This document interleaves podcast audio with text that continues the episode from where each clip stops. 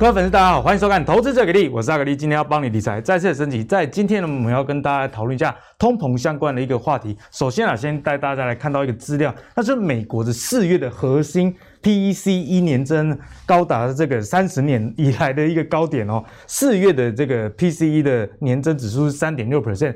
这个 PCE 是什么呢？它只是其实是一个个人的消费支出。那比起大家常常知道这个 CPI 哦。物价、消费者这些指数呢，它其实比较能真正的反映到通膨。为什么呢？因为在这个指数的组成里面，它的这个房屋占它的权重比较小，所以比较能反映你现实生活中的一些开销等等。所以，我们从这个 PCE 指数，不管是核心的 PCE 还是一般的 PCE，其实年增率都相当的高，也代表说，哎，这个通膨啊，真的来临了哦。这个美国经济迅速的复苏的情况下，通膨压力越来越大。那我们来看一下通膨的来临带给美国人。真的很大的压力吗？首先看一下二手车跟租赁。我们知道嘛，美国这个地大物博，你如果没有一台车，几乎等于没有脚哈，跟住在我老家屏东是一样的感觉。那我们来看一下二手车的价格飙涨得多夸张。瑞银预预估四月份二手车的价格是六十八年以来的新高，涨幅在八 percent 到九点三 percent 之间呢。你看这涨幅真的是非常大。那除了这个二手车以外，我们也看到这个卡车司机跟 Uber 司机他们的薪水越来越高。最近我也有这样的感觉。诶，因为台湾最近在这个疫情的情况嘛，大家都在居家防疫。我中午如果点那个 Uber Eats 根本点不到，你知道吗？全部都是满的。我们来看一下哦，Uber 司机他的每小时的收入有到多少？大家知道吗？到四十美元，就是大概一千一百块台币。所以从这个车子租赁，以及到这个司机，甚至到房子，我们来看一下房子，二零一九年的这个房屋的。中位数哦，这个是三十万的美元，然后到二零二零年年底到三十四万美元，所以就是万物皆涨这样的情形啊。所以在通膨飙升的状况下，我们来看到黄金啊，每盎司的价钱到一千九百美元哦哦，所以真的是非常高的一个状况。所以美股虽然在上周还是上涨这样一个情况，不过面临着现在通膨压力以及之后这个 QE 渐进式的退场，加上这个一些振兴的经济。的多种因素掺杂下，其实是多空震荡啊。那在这么多空的环境之下，以及回到台湾，台湾受到这个疫情影响，大家其实难免还是人心惶惶。我们该怎么样看待后市的盘势，就是我们今天讨论的重点。首先欢迎今天的两位来宾，第一位是我们资深财经专家阮慕驊，慕驊哥，大家好；第二位是我们的标股大师朱家宏朱老师，大家好。好，首先问一下慕驊哥，五月啊，这个惊涛骇浪总算过了啊、哦。对，一开始疫情跌了这个超过两千点，现在又回到一万七千点以上。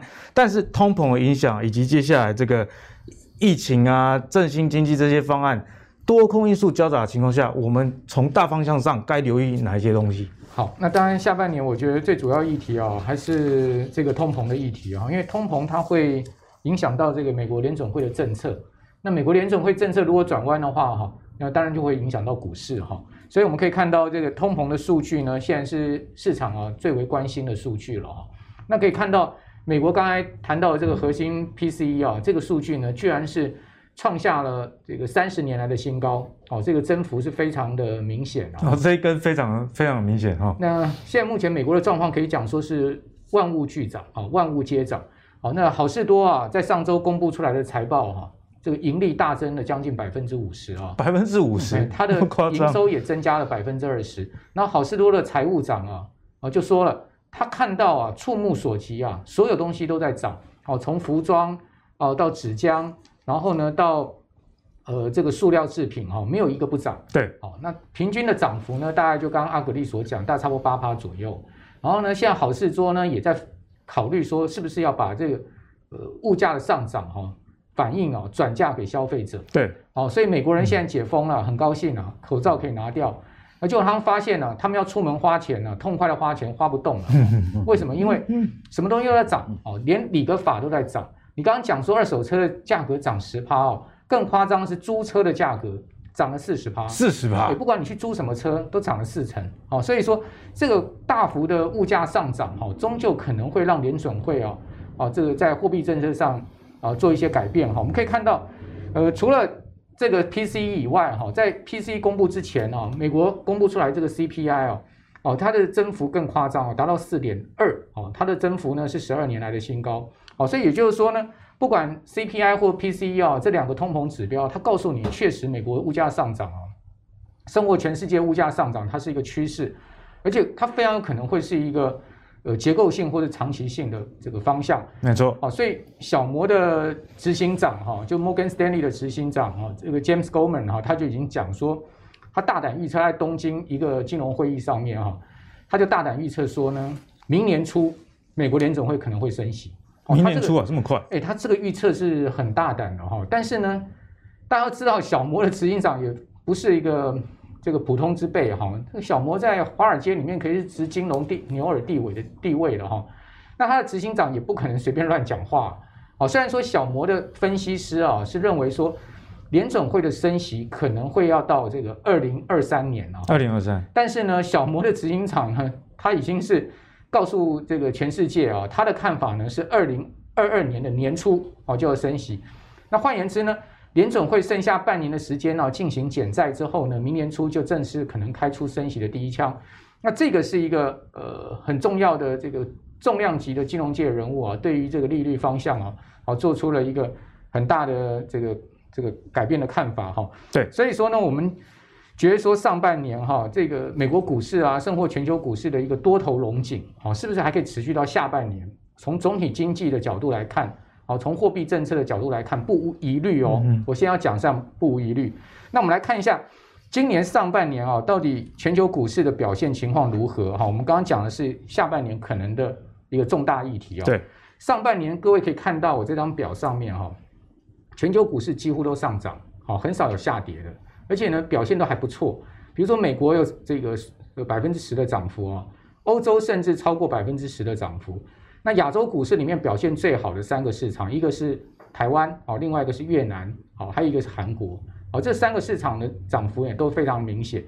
那这个股市的上涨能不能持续到下半年呢？哦，就是 看这个。呃，股市的动力啊，是不是能持续下去？那现在目前看到通货膨胀有可能会影响到这个股市的动能啊。对，这个是我们值得注意的。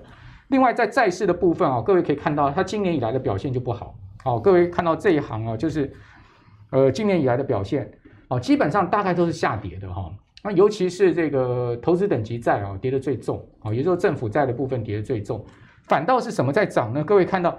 今年以来啊，有在涨的哦，很妙哦，它是越平等越差的，哦，这个三个 C 的哈，这种垃圾债的反而涨最多，垃圾债的债券涨得最多，哦，也就是说，高平等的债券呢是下跌，但是相对啊平等差的债券呢是上涨，哈，这个也蛮妙的一个现象哈，啊，所以各位可以看到，呃，债市普遍下跌，股市呢优于债市的状况是今年上半年，所以我这边做了一个结论哈，就今年上半年的整体情况呢，可以讲说是股优于债。哦，全世全世界大概是这样子，那美股、欧股的多头趋势哈，现在目前看起来在持续之中。哦，那雅股与台股、韩股、越南表现最好。那债市呢，它是在上半年受制于这个利率上升的压力啊，因为我们知道，呃，在今年年初的时候哈，一到三月到四月的时候，美元指数有往上升，没错啊，美元指数在往上升这个过程中，其实它最主要因素是因为美国呃感觉到这个通膨的隐忧，好，所以说呢，是债市先前。先期表现哈，从这个零点九的殖利率一路升到最高到一点七附近哈。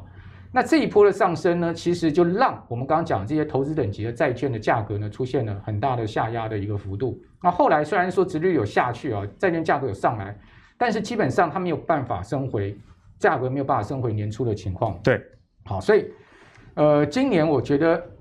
下半年我们要特别关注的就是这个通膨的形态，好，包括这个物价上涨，全世界所谓周期性股票，哦，还有包括景气循环股票，哦，他们会不会出现一个呃相对哈这个转折向下，哦，同时带动全球股市甚或这个各地方股市向下的一个压力哈？因为毕竟大家都知道，就是说通膨一旦过高啊，全世界央行一定要拿出相对的抑制手段。对，好，那我们刚刚讲说联准会可能的抑制手段呢，就是先减债，减完债之后升息。那这个动作非常有可能会影响到市场的方向，好，因为比如说以台股来讲，现在大家一头热都是什么？钢铁啦、航运啦，对，哦，原物料族群啦，好，那一旦如果说这个族群熄火了，那我们就要去观察上半年相对比较弱的电子族群能不能接棒。好，现在目前看起来似乎电子族群接棒的力量没有那么强，嗯嗯，好，为什么？因为电子还是有一些疑虑了，是，好，就是说在呃整体的这个呃未来的。整个市市况上面哈有没有 overbooking 啊？哦，包括了这个呃，就是说后面的所谓的价格是不是能维持高档，这些都有疑虑。好，所以说就变成说，可能六七月会有一个换挡之间的一个问题。哦，就是说。汽车嘛，哈，大家要要要要往要要往快速往前进，要换挡，你要换挡，啊结果换挡换不顺，那车子又卡卡的，哦，可能会有这样的一个问题哈。所以我这边给大家几个就影响到今年的这个主要股市的议题，让各位参考哈。啊，也就是说呢，今年影响股市的议题还蛮多的，油价啦、美中关系啦，然后包括这个通膨啦，哈。那我们观察的指标呢，就是美债，啊，包括美元指数，啊，还有就是这个。呃，联准会的货币政策，好，这些都是我们观察的方向。好，那讲了这样子那么多哈，各位可能听下来会觉得，哎，这个到底对啊，被安诺啊，哎，我们现在该怎么办？哈，我个人呢，哈，是建议了。我觉得上半年如果呢有跟随着这个市场主流，好，我们先讲台股哈，如果跟随市场主流，你一路布局原物料相关族群，航运、钢铁，啊，如果。你是这样子的一个投资人，我相信现在目前你的这个持股，或是说你的获利，应该是相对丰厚。即使五月份出现了这么大的一个震荡，哈，基本上五月大家应该还是赚钱，嗯嗯，就不要讲说上半一到五月赚钱，五月都应该还是在赚钱，哦，所以说，如果你是这样的投资人，你没有错失掉今年的主轴行情的话，其实在这个地方你可能要去考虑一下。好，就是说，在这个六七月可能会有一个我刚刚所讲的一个换挡行情，换挡，它可能股票股票市场它可能全球股市会有一个卡卡的状况的情况之下，你要是不是呃适度的保留一些资金，等待换挡过完之后，好，然后下半年重新进去找这个主流的布局，因为我觉得上半年跟下半年哦，全球股市的主流可能会改变，是，哦，当然它有可能持续，哦，就有可能持续航运啊、钢铁啦。哦，原物料周期的股票还继续走，好，有可能，哦，但是呢，也有可能它会换挡到科技股上面，好，所以这个是我现在目前正在观察的，我还没有办法告诉大家确实的答案，哈，确切的一个方向，但我现在目前正在观察。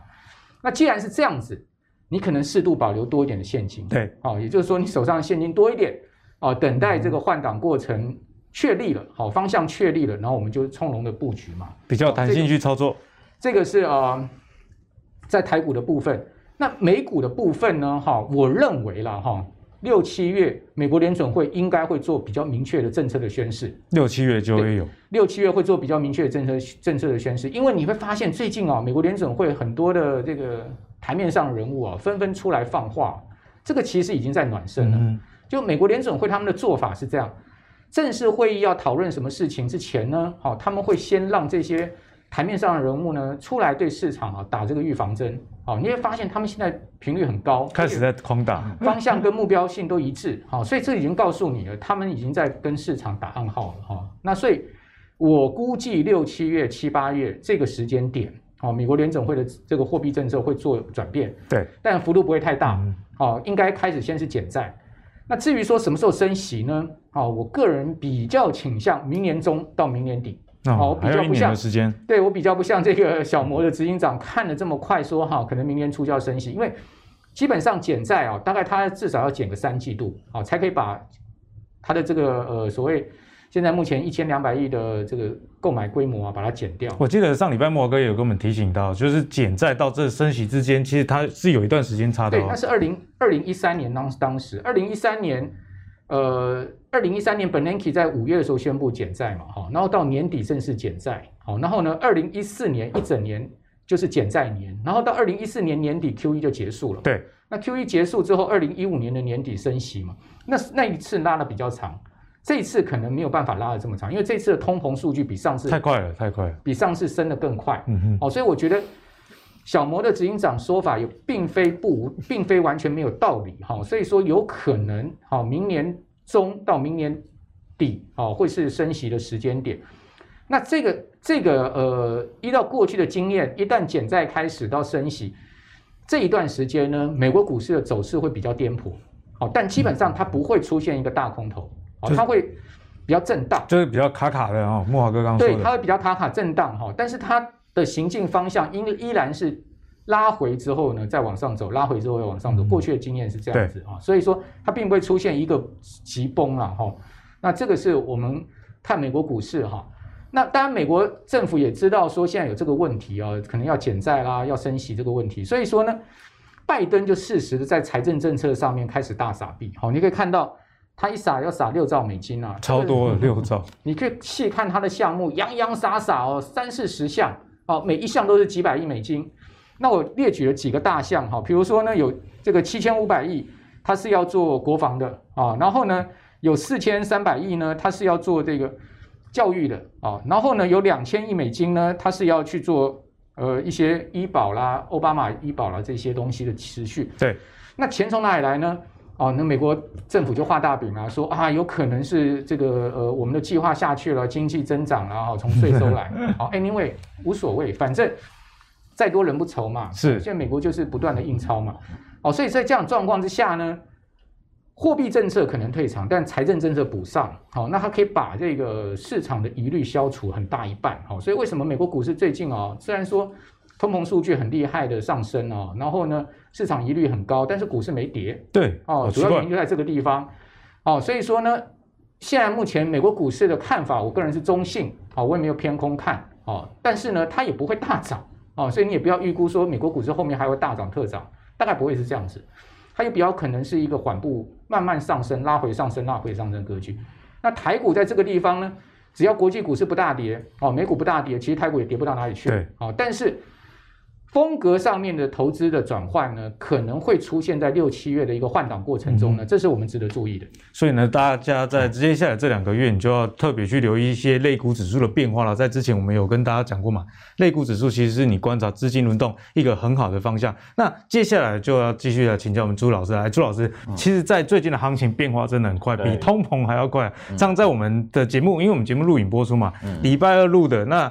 隔天可能还准，那到礼拜四可能就又变不准了，就被观众骂，因为太多人看看节目买股票，哎，大家还是要思考一下，好不好？因为。节目也是跟大家讲一些基本面，对对，其实都是客观的数据，对。但是行情外在的变化其实是蛮快的。我们来看一下最近的资金轮动有多快。那上礼拜这个航运族群算是蛮强了，可是这是昨天啊，就是礼拜一，礼拜一的时候航运整个族群呢是跌的，是跌一点四三 percent。相反的，大家没有预料到，哎，这个半导体，哎，跟电子反而是还不错，都有一点五 percent 以上的一个涨幅了。所以现在行情变化这么快，如果喜欢追高啊，或者是做短的观众很容易就啊一买就套，那我们要怎么样来解决这个问题？操作上有哪一些的策略？好，那其实这个经济面呢，哈，国际总经也是一直在变化。对，那国际总经当然也是在在应付这个经济的改变嘛，哈。那我们的台股啊，基本上来讲啊，也算是表现很强了啊。这一阵子大家都很担心啊，都宅在家里面，可是股票还是很凶哈，对不对？还是在涨哈。那我们就技术面来看哈，基本面刚才这个呃孟华兄已经讲得非常的多了哈，而且讲得非常仔细哈。那我们大家做台股的人，当然对台股的行情比较关心哈。那我们现在看一下我们台股啊，技术面现在的图啊，很明显啊，大家一看就是一个 V 型反转啊，这是一个标准的 V 型反转。V 转。换句话讲，在前面啊，大家很恐慌的杀了两根啊，那个很长的黑 K 啊，然后呢，这里就出现一个快速的一个反弹。那今天还有看到高点，我们今天录影还看到高点，那就表示反弹还没结束啊，因为你到今天，当然现在还没有收盘哈，还不知道了哈。如果我们的收盘还是一个红 K 实体棒，那表示这个还在反弹。那就技术面来讲，这已经反弹到高点了，已经到，到高点了。对，所以稍微要注意一下哦，可能明后天或者甚至于今天就有可能开始出现震荡啊，因为我们的反弹嘛，到前高的位置嘛，对不对哈？大家都知道，在技术面来说，这里已经形成一个 V 型反转。好，那 V V 型反转呢，可以让我们放心一件事情啊，就是说。呃，这个大盘要跌，可能已经不容易了啊，因为你微型反转表示多方在这里，不管是撑盘啊，还是护盘啊，还是内资跟外资对坐啊，但是它都会反映到技术面嘛，强力的抵抗，技术面就告诉你现在很强，所以回来啊，最重要就是我们在技术面里面，这个微型反转完了，后面会来一个这个第二只脚，因为就技术面来讲，现在还是空头反弹。对，没错，它还没有还没有转成多头啊，一个叫一个叫反弹，一个叫反呃回升啊，这是两个是不一样的概念。反弹跟回升，大家要记得这两个概念不一样。所以现在你看到的大盘哦是一个反弹的行情啊，反弹。那既然反弹到这么高点，又到压力，可能还要去闯历史高点哦，一七七零九哦，这个已经近在咫尺了。对啊，非常接近了哦。那如果这个反弹的强度还维持的话，当然有可能会过了再拉回。嗯啊，但是现在在这个位置，不管怎么讲啊，啊，不管你是过了拉还是预压拉，就是都要回来。他都要回来做，都要回来一趟休息一下。所以就大盘行情来讲，这边也是要谨慎一点啊，就是你操作不要冲得太凶了啊，或者尤其是那个呃前一阵那个强势类股哈，那个一直在冲的哈，那你基本上你也是要短线应对。啊，如果大盘一拉回来，这个一定是涨多的比较受影响嘛？没错啊，那底部根本都没涨，它怎么会受影响啊？所以去追这种类比较强势的哈，前面的这些股票的手脚都要快一点啊。那好的机会不在这个位置，因为这个位置在压力嘛，所以好的机会是等它回来修正啊。这样。所以大家去我我们在做股票，当然你可以做当天的当冲。但是你也要看稍微的远一点啊，也许没有办法看三个月以后了，那至少你要看懂三天嘛，三天五天的行情。对对，几率还比较高。对，所以三天五天的行情啊，在这个地方啊，一个是震荡，一个就回来啊，会回来修正。这边压力比较大了。其实我们做股票一直都有一个惯性嘛，哈，在高档本来就是风险比较高，是回来低档你反而要买。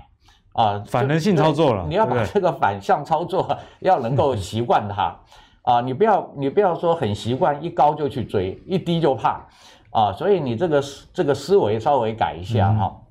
所以现在我们的大盘呢，我们就静观其变啊，就说回来之后找这个买点啊，回来之后找买点，那一样的技术面会告诉你回到哪里啊，我们现在也没有办法说一定是回在。呃，回在月，因为现在我们的均线都破了嘛。对啊，不一，如果月线能撑，那就最强的，对不对？表示你回来连月线都不破嘛。啊，那这个大盘当然就有机会再去攻了。是啊，或者是回来压力没过，就会做震荡，嗯，呃，就会在这里做一个震荡盘。那这个震荡盘也很好啊，因为让行情稍微冷却一下啊，所有的股票沉淀一下。那震荡完了再攻，你一定会有很多好股票可以操作。那我们现在看到这是一个短线，也就是说大概两三天的这个预估了哈，这个大概。在这个压力可能会震荡或回档，大家心里先有一个准备啊。那当然你检视一下你的股票了，就不要太冲了。因为每个人报的股票不一样嘛哈，你就检视一下，你的股票也获利很好了，也在高档了。那有震荡，大盘拉回，你的股票拉回，你就先先获利入袋啊，先把资金收回来。是。那如果你的股票也在下面刚起涨，也没有什么大的改变，啊，也就是说比大盘强，也没有因为大盘跌它没跌。那你就继续持股啊，这这是短线的建议。对，短线上的哦。那，那我讲为什么大家放心了？我们去看一下中长线。我们的大盘周线哦，在不不是上一周哦，这前一二三前三周哦是回档，有个黑 K 嘛。对。可是你会发现哦，后面的两周哦都往上拉，那这一周啊几乎就要把黑 K 吞掉了，要把这根下跌的黑 K 吞掉。就技术面来讲啊，长黑被突破啊，是是很强的，还会有一个波段出来，还会再有后续的行情。如果我们今天收盘或明天收盘能够把这个黑 K 啊吞掉，因为我们要看周线嘛哈。如果这个礼拜把这个地方吞掉，那短线这个历史高点就会过。对，啊、呃，它就会让大家很兴奋了，又看到历史高点了哈。那我刚刚有讲了嘛哈，因为你没有回来，所以冲过历史高点，你还是不要去追了哈，让它回来。那至少我们知道周线是很好的一个多头架构嘛，嗯、格局还是很好、呃、对周周线的多头没有改变嘛。这根长黑当初是很担心啊，因为你的上升切线被跌破嘛。可是现在如果你又能够恢复，就是我们这个 V 型反转又恢复，那这个疑虑就可以把它消除了哈。那如果你去看长线，那更是厉害了。我们刚好昨天收。收月线，那是月线图，月 K 线。这个月线你就看到一个哦，在 K 线里面很难得见的一个长下影线，而且这个下影线够长哦，这超长的，哇，超长的，长到不行。啊！那我们在技术面都都知道嘛，哈，这个下影线越长就是支撑越强，而且这个下影线还是有大量的，这个支撑是有量的，就是从最低点有一直拉的哦，用量去把它拉上来的，所以短线来讲啊，这根下影线的低点哦，应该。就不太容易破，啊，至少六月、七月应该都不容易破啊。所以我们讲说，即使回来，你也稍微的不要太太恐慌，因为我们这里有一个很强的支撑。在因为回来可能只是休息而已嘛。那其实大家可以回头看嘛，这里是不是也有一根吓死人的？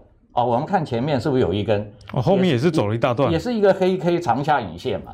那当月不是吓死人了，对不对？一直杀杀，可是你会发现第二个月是红的。我们现在也是呀，啊，我们现在也在反弹嘛啊。那如果我们的六月，嗯，不，如果没有大行情，但是如果你收一个小红 K，那这个后面就有可能再走一大波。嗯啊，当然这不是一天两天了哈，是 要要六月 七月哈，要一两个月以后。所以我们的台股做一个简单的结论，短线是反弹到高点会震荡或回档，但是中长线的格局是完全没有破坏。啊，不但没有破坏哦，而且还表现这个技术面反映给我们的，这里是很强的，还打了一个地基啊。对对，所以如果你把资金收回，准备这个回档有有这个股价有低档，那你就先把资金准备好哈，因为再上来，我们的整个的大盘就变成。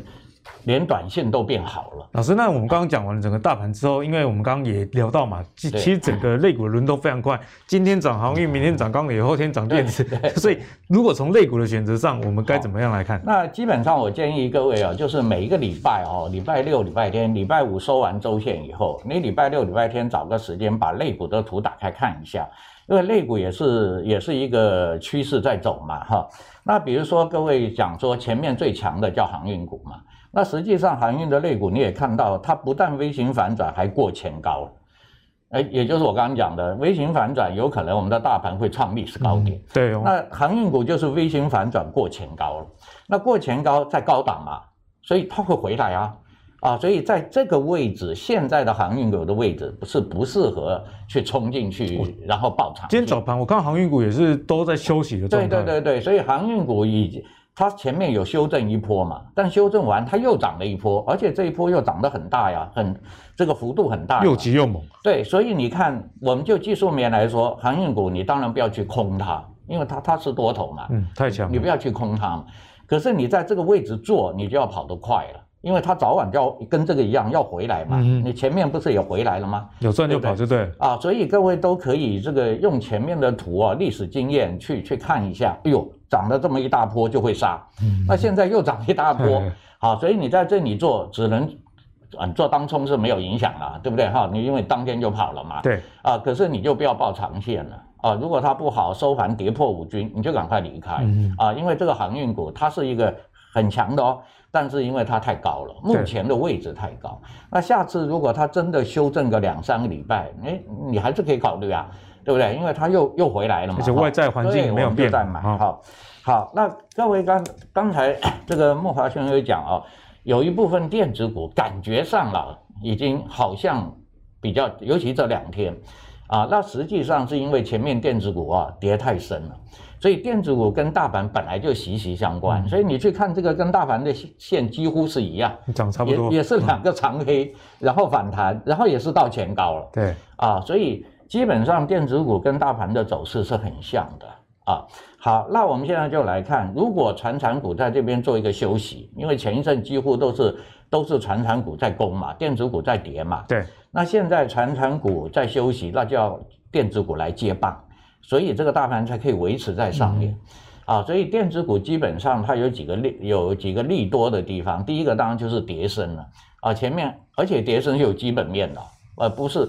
很多电子股是有基本面的，对，基本面都很好，获利都很好的，结果股价现在下来了。那你不妨就在这个时候哈，去去把这个高档的传产股做一些减码，因为它已经在高档，不是以后它会变空哈。那你就准备一些资金在低档的电子股里面去找好的标的啊，再考虑一下它的产业基本面嘛，对不对哈？如果它产业基本面本来就很好的，对，那这一阵子跌下来就是好机会。啊，你也可以在低档稍微做一个布局，好像最近我们的半导体啊、IC 设计啊、晶圆啊又开始了，对，蛮强势的，因为它本来基本面就没变嘛，对不对？它基本面本来就没变啊，所以大家我建议在这边你也可以去看一下哈，这个这个类股啊，电子类股啊，那电子类股里面的半导体啊，一直都是主角，它是一个主角哈。那半导体是不是也反弹到高点了？都到高点了哈，所以在这个地方如果有好的电子股哈，因为电子股开始转强了啊，那有好的电子股有在打底的，各位都可以去参考，因为我们做股票本来类股就是在轮动的，对，不不可能有个类股永远都是它一直冲一直冲，哎，它涨完了，它涨多了，总要休息嘛，就会换类股哈，所以各位可以借着每一周假日啊，把整个的每个类股都看，比如说纺织类股、造纸类股，你都去看一下。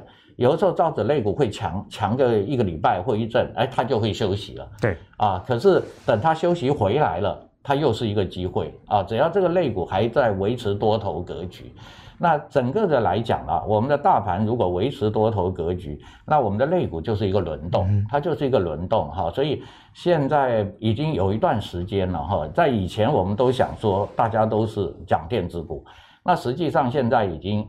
环境已经不一样了，就像你通货膨胀，也不是只有电子在涨啊，你所有的原物料都在涨，万物皆涨，你的塑化呀什么都在涨啊，纺织也在涨啊，啊，所以现在的类股大家在做的时候要要平等看待，啊，也就是说你要去做股票，最好能够呃平平均持股，啊，你有一半是船产，有一半是电子。因为他们会轮动，比较不会错失机会。对对对，因为他们会比较轮动，你不要独压一个地方啊，你这个是策略了哈，你稍微做一下持股的调整，应该在你的操作上就会，比如说，哎，现在我的航运怎么弱了？哎，你还有电子啊，电子开始转强，补起来，对对。航运只是休息，那我电子在赚钱，嗯，啊，所以你可以朝这方面啊去调整你的持股，对。好，朱老师也跟我们分享的非常清楚啊。其实，在台股这个多头的格局还是没有变的情况下，其实在类股的选择就是大家要做的一个功课。那朱老师也建议大家，其实，哎，你手上不要只有单压哈传产，单压电子，两个都持有，我相信这是一个比较平衡的一个，对对，对，可以应付个股轮动一个很好的策略了。那接下来要跟大家讲，在疫情的情况下，台股在最近在涨什么？看到上周宅配通，哎，超强，宅配通过去是一个没有心跳的股票，你看到没有？这你看看 K 线哦，二零二一年的三月一直到这个五月，每丁每当，结果后面来了这么大一波周涨幅五十七 percent，那这有一个很大原因，当然是因为疫情嘛，疫情的关系，所以这个电商网购的销售成绩啊，听说增长了八倍。哎，阿格力觉得这个数字是真的哦，因为最近我也为了防疫嘛，老婆怀孕，尽量不要出门，在家里买米，那米全部都卖光了，害我买了生 人生中最贵的米，以前都吃一公斤不到一百的，这次买了一公斤四百多了，因为只剩那个可以买，不过真的蛮好吃的哦。哦，日本的这个月光米也推荐给大家，如果呃买不到米的话，可以尝试一下。所以接下来就要请教木华哥的这个问题了，因为木华哥之前在我们极进化投资给力里面，哎，那时候木华哥就跟大家分享富邦美哦，如果有上课的朋友，那时候讲富邦美，大家一定讲说啊，木华哥这富邦美几千块啊，你跟你讲，结果呢，现在没多久的时间涨了那么多，所以电商我们该怎么看？好。那我觉得现在目前有几个类股哈是值得大家持续盯牢的了哈。一个类股就是航运股，航运啊，这个航运股哈，我觉得它应该会是一个不败教主，不败教主，不败教主，东方不败哈。为什么？因为航运股哈，你会发现哦，第一个它缴得出成绩单啊，这个一季可能拿出六七块、七八块的 EPS 啊。那你说啊，是只有今年吗？那我们看到明年哦，明年航运还有这所谓的缺船的问题，后年还有所谓的。呃，环保的问题，所以说航运类股，我倒觉得大家可以持续盯牢这个类股。尽管我刚刚所讲的六七月可能它是一个换挡过程，但我没有这个绝对的认定说这一些上半年的主流类股不会持续到下半年。对，大家大家注意啊！嘿，所以说你也不能说 啊，我今天就哎，我今天就这个把全部卖掉，传产啊都不看了，我就只是看电子，这个风险很大哦。我觉得。这个是一个呃，我们在操作上面哈，我们应该是眼观四面，耳听八方了哈。对各种的消息啊，各种投资标的，我们都要拥抱它。对啊，但是我们不见得一定要拥有它。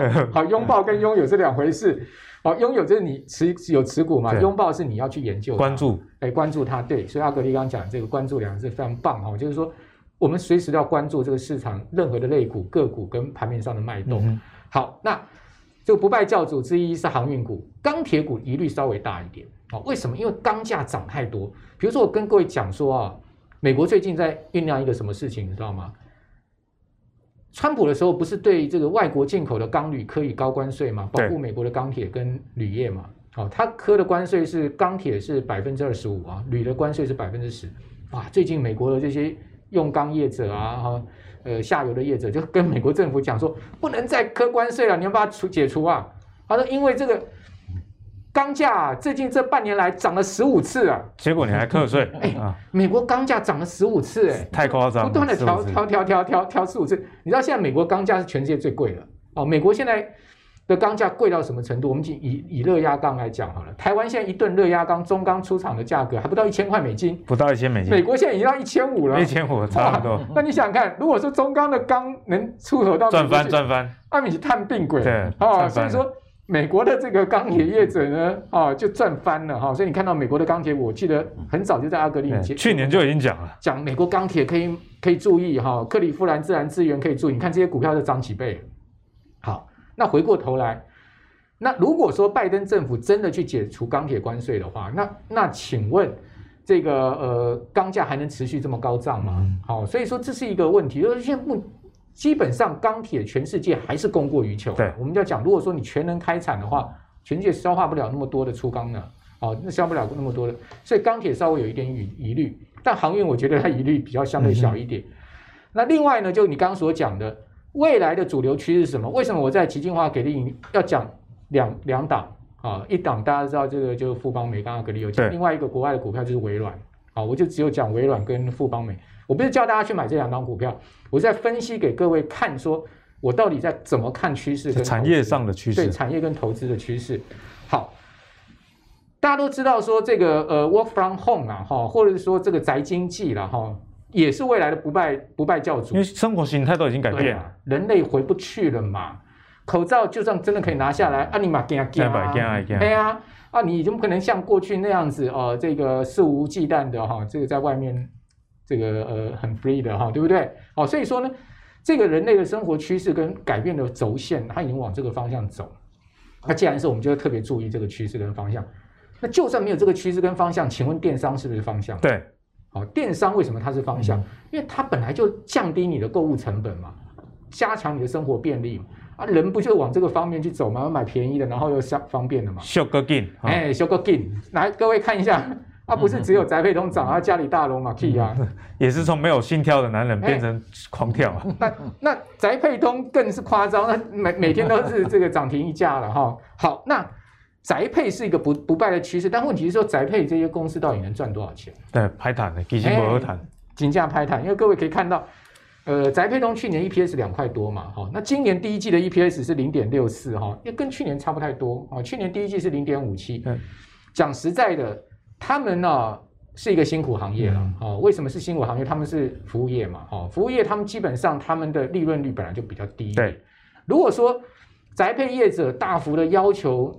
提高他们的货运运价的话，哈，就是那你想看那那些上游强势通路会答应吗？嗯，哦，啊，你没有我们的这个电商，啊，你哪里有货可以运？对对对对，所以这个议价能力，我觉得它会比较定价权比较弱，议价能力比较差一点。好，所以说这些股票比较，我觉得哈，宅配通、嘉里大龙哈，它比较有一点点的哈，就是像什么地藏王啦，哈，这种感觉啦，哈，就是说比较一个时事性啦，哈，时事性。我不是说地藏王不好。哦，地藏我也每天 觉得阿弥陀佛哈，基本上他们比较时事性，但是我觉得真正长期你要去注意什么？电商股，电商，哎，他们是真的掌握最最上游。人家说通路为王嘛，对，对，所以为什么这个富邦媒就是我一再在注意的一一家公司哈？好，各位富邦媒哈，呃，它今年第一季的 EPS 非常亮眼哦，好，它今年第一季的呃 EPS 呢高达五块多哈。哎，我这边有这个第一季的 EPS，来各位看一下，它去年的 EPS 是十三点八七元，啊，这个是再创历史新高，因为它上市以来新高。然后它今年第一季就赚了五块多，快六块钱。哦，赚那么多钱？对，我记得我在阿格力的习进化给力营里面有讲说啊，其实富邦媒最重要的是要去观察它的这个利润率能不能上来。利润率，其中利润率最关键是什么？它的营业成本能不能下降？好、嗯，因为。讲实在的，电商它的毛利啊、净利率不高了。那你说我要把毛利净率拉高，其实也并不容易。营收可以拉高，但是毛利净利很难拉高。各位可以看到，呃，富邦煤啊，今年第一季的 EPS 呢是五点五七元哈。来，这张表我就做给大家哈，五点五七元。那它的盈利率哈，我我跟各位用口头讲哈，它的盈利率呢是第一季是四点六一，四点六一。哦，它去年全年的盈利率是三点三，而已经成长很多了，拉上来一点六个百分点不容易哦，超多的。营业毛利呢是毛利率是十点三，那去年的营业毛利是九点四，也是拉上来一个百分点。那税后净利呢拉更拉拉更明显哦，是四点二四个百分点，它是去年的税后净利是二点八九个百分点。好，所以说它三率是三升的。好，那它的。关键其实三率三升，就算拉上也就一个百分点多，对它的 EPS 的贡献，最主要还是营业成本要下降。嗯、哦，它的营业成本真的降很多，哦。我跟各位报告，它今年第一季的营业成本的这个占比哈、哦、是五点八三，五点八三，百分之五点八三。它去年是六点二五。哦，差那么多啊？对，所以说你会发现富邦煤除了三率三升以外，它又把它的这个营业成本下降，那它的 EPS 是不是就可以展现出来了？哦，所以再加上它今年第一季的营收，呃，这个创新高，嗯、那第一季营收跟四月营收都成长二十几趴，好、哦，所以营收又成长，三率又上升，然后营业成本又下降，动力加速度了，哎，所以为什么它 EPS 可以一下蹦到五块多？好、哦，主要原因在这个地方。好，那接下来。这家公司怎么看呢？我觉得最近它为什么它股价到一千两百块这个地方就比较有压力？对，有点压力，是因为它的股利政策啊。嗯，好，因为它宣布了它要配息十三块，但是它配三块的股票股利。哦，好，稀释这个股本蛮多的。一个这个这个政策一宣布出来，隔天第二天股价就跌了。好，外资就开始卖了。为什么？因为它现在股本十四亿嘛，你一下要扩张股本呢、啊，那你是不是要稀释稀释你的利润率？对对对。哎，所以这个问题就出来了。那我希望富邦美只是一单一次的扩张股本啊，而不是每年要扩张股本，因为它这次扩张股本还还可以控制在二十亿左右了，还好啦。哦，我觉得对长期的利润影响不是很大，哦，会有影响不是很大。但是呢，如果它不断的扩张股本的话，那我觉得这个要小心。对，就像木豪哥之前也有，我看你有分享过嘉格嘛，然后嘉格也是一个不断扩张股本，然后最后稀释。嘉格就是一个最好例子。从三十几亿的股本扩张到九十几亿，超夸张了。嘿，公司的股价是从这个跌到五十块钱啊，从这个一百八十块跌到五十块，哦，因为你扩张股本，你的 EPS 能不能赶得上是一个大问题。对，我觉得通常都赶不上。嗯、哦，所以说在这样的状况之下，呃，富邦煤呢，它现在一切看起来都不错，但是唯独就是这个扩张股本。那二零二二年它的营收可以冲到一千亿哦，现在目前大概可以达成，因为它今年一季已经差不多两百多亿了嘛。哦，应该是没有什么。它近在咫尺了。对，近在咫尺。所以说这家公司我仍然是看好。好，我仍然是看好。我觉得我们也是可以把它列为就是说观察的标的。对。好，那至于说其他的这个电商两雄，对，不要那垮哈。网家跟创业家哈，就真的稍微 辛苦一点了哈，因为你可以看到，呃，不管 EPS 啊或营收啊，他们排在一起就是矮一矮一大截嘛，对不对？哦，然后利润率各方面，事实上。呃，也没有那么说像富邦美那么出，感觉钱都被默默赚走了。那现在目前我觉得电商也进入到一个大者恒大哈，因为大的电商平台，第一个它的会员数多，好像富邦美有上千万会员，好、嗯、会员数多，它的强势通路，再加上它的卖保险、卖各种东西，什么东西你想到想不到，将来都在上面卖。哇，这个将来它的这个营收扩张、多元化经营之下，我觉得。通路为王啊！对，哦，过去是实体通路为王啊，金马不是哦，金马是虚拟通路为王，因为现在通路都租不出去了，店面都租不出去，大家那么惊惊，你看到这一次呃，像宝雅啦、Seven 啦哈，还有全家股价有没有涨？那没什么动，我现在 key 了哈，但也没什么跌哈，也没什么涨，最主要是什么？他们生意还是会受到影响，好、嗯，大家还是会怕到实体店，多多少少会影响。所以说呢，通路为王，现在变成是虚拟通路为王，我们就可以关注这个趋势。对，木华哥，我也想分享一下，我之前听马云说、啊，他觉得说电商已经是一个经济体，我觉得真的蛮符合你刚刚这样的一个论述了。然后这个 Momo，我觉得他也非常的强势，他现在已经自己建自己的物流的车队了嘛。他原本是这个宅配通的股东，那他也开始在卖宅配通的股票。好，所以未来呢？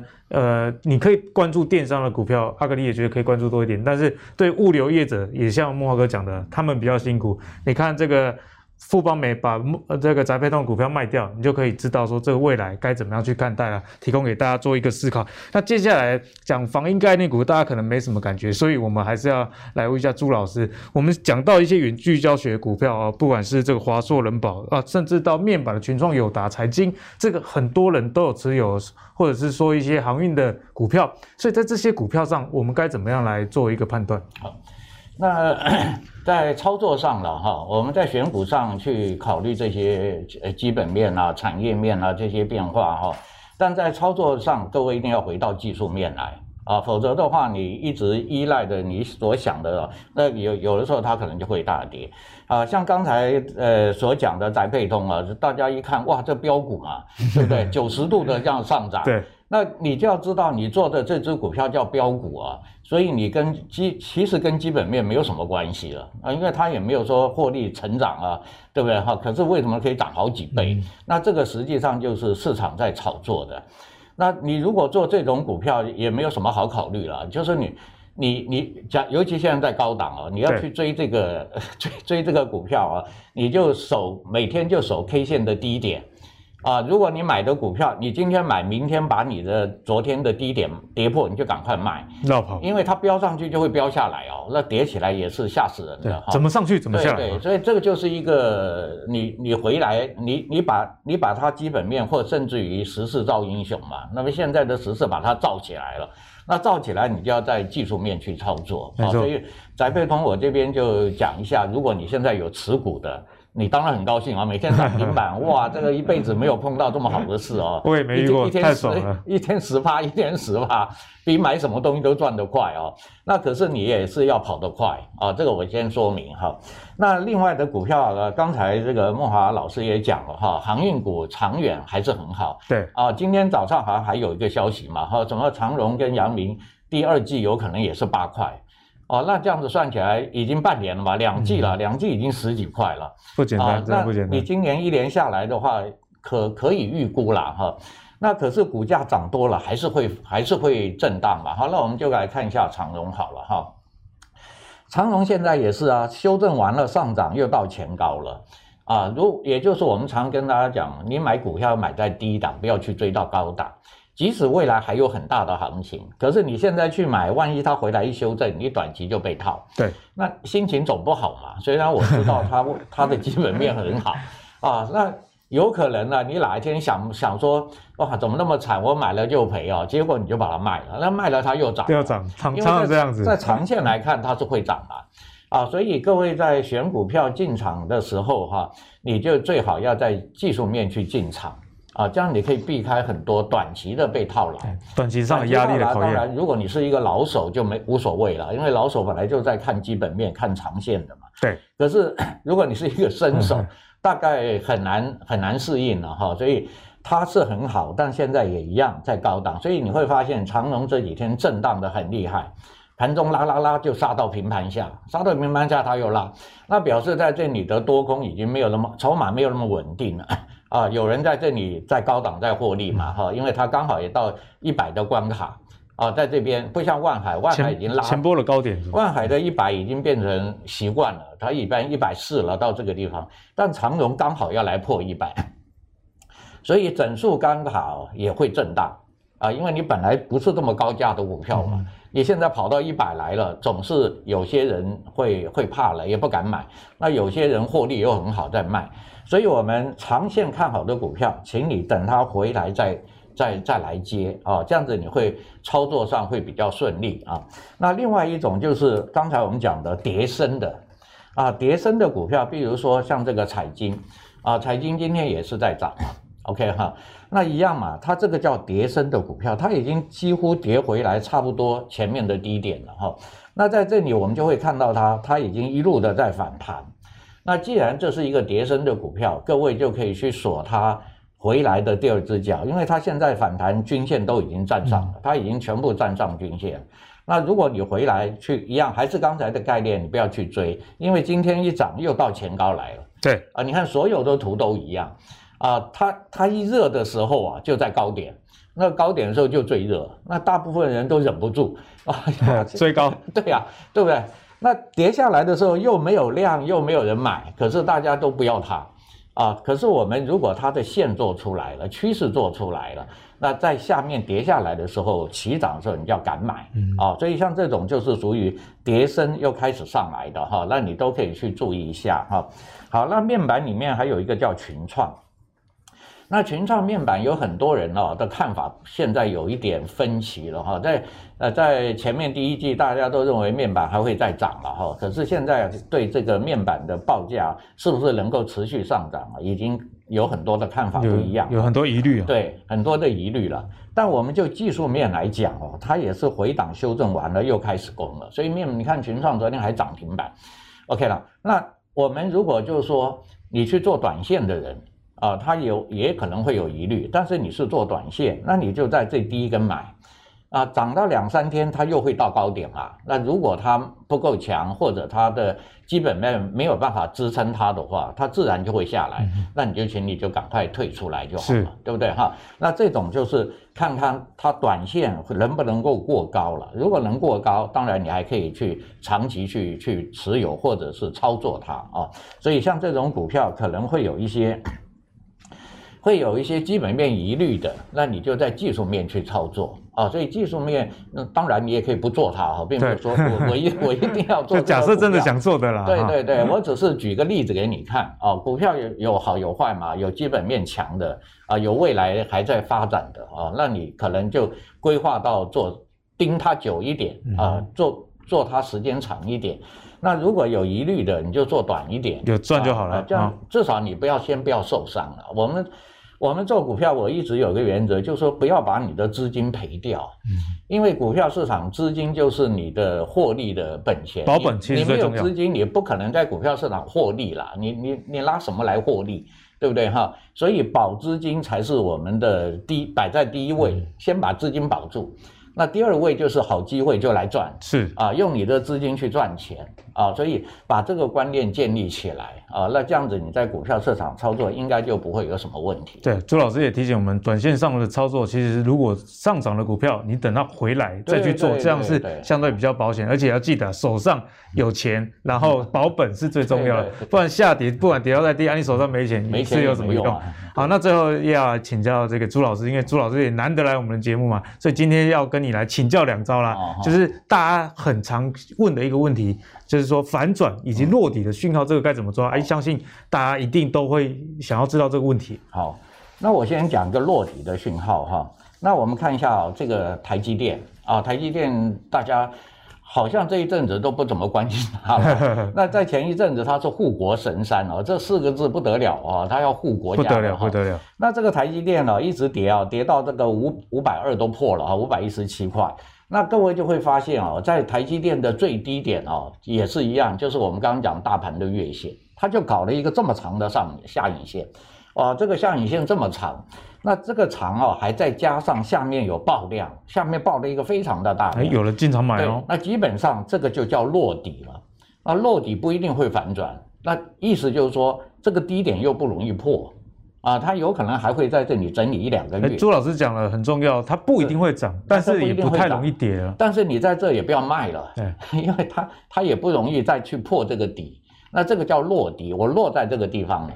那落在这个地方后面能不能转强，那就要看后续的，后续有没人继续买，或者有人再来再来炒作它哈，再再来操作它哈，那就要看后续啊。所以台积电目前跟大盘一样，它只是反弹，啊，它落了底以后就反弹了。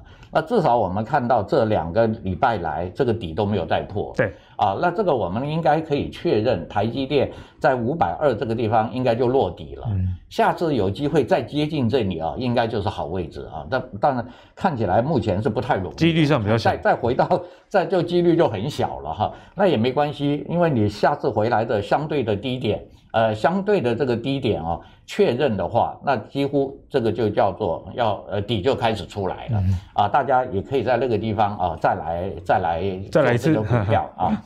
好，那反转就不一样了。我们看四星，四星前面因为美国美国的这个这个中美对抗啊，把它杀了一二三四哦，杀了五只跌停板。那杀了五只跌停板，你也不能在这里去买。第一个没有落底，第二个没有反转，对不对？所以你去看技术面，你很清楚，这种股票它基本面很好，但是呢，被消息面打成这个样了，那你就等机会，等什么？等反转的机会。所以你会发现，它也是在这个低点就开始出量了，但这个落底的讯号没有很明显，不像台积电啊，有一个很强的下影线，那我们只好等它打底了。啊，这个地方还还有疑虑嘛？万一这个地方还会再跌下去啊？也是有可能。哎，所以你不要再不要太急着啊，在这个地方就去布局哈、啊。可是你慢慢的会发现，它真的就真的底就打出来了，也就是它第二只脚出来，所有的均线啊，现在月线也是三线多排，这个底就出来了。那这个就表示它反转了。啊，反转的意思就是趋势改变，趋势改变，它已经变成多头了。那刚才的台积电落底，但是趋势还没有改变，哦，还没改变，它只是一个反弹。我们要参考均线，对对对啊，它只是一个反弹啊，所以这两个各位在底部找股票，因为很多人都喜欢在底部找基期比较低的股票，对，对，但是如果你要去布局的话，那一定要有落底讯号，你可以布在这个地方，嗯、还没有反转你就先布，对。但是如果没有落底讯号的，你还是等它反转，把底部打好。啊，这个时候再回来，你再来开始进场，比较安全，这样子会比较安全啊，比较安全哈。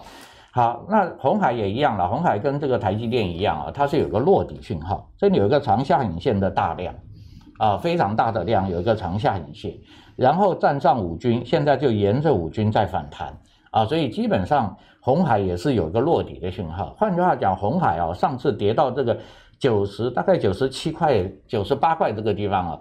短期是不容易破了，当然我们不能讲两三年以后了啊，至少在短期啊，这个地方是一个落底的讯号。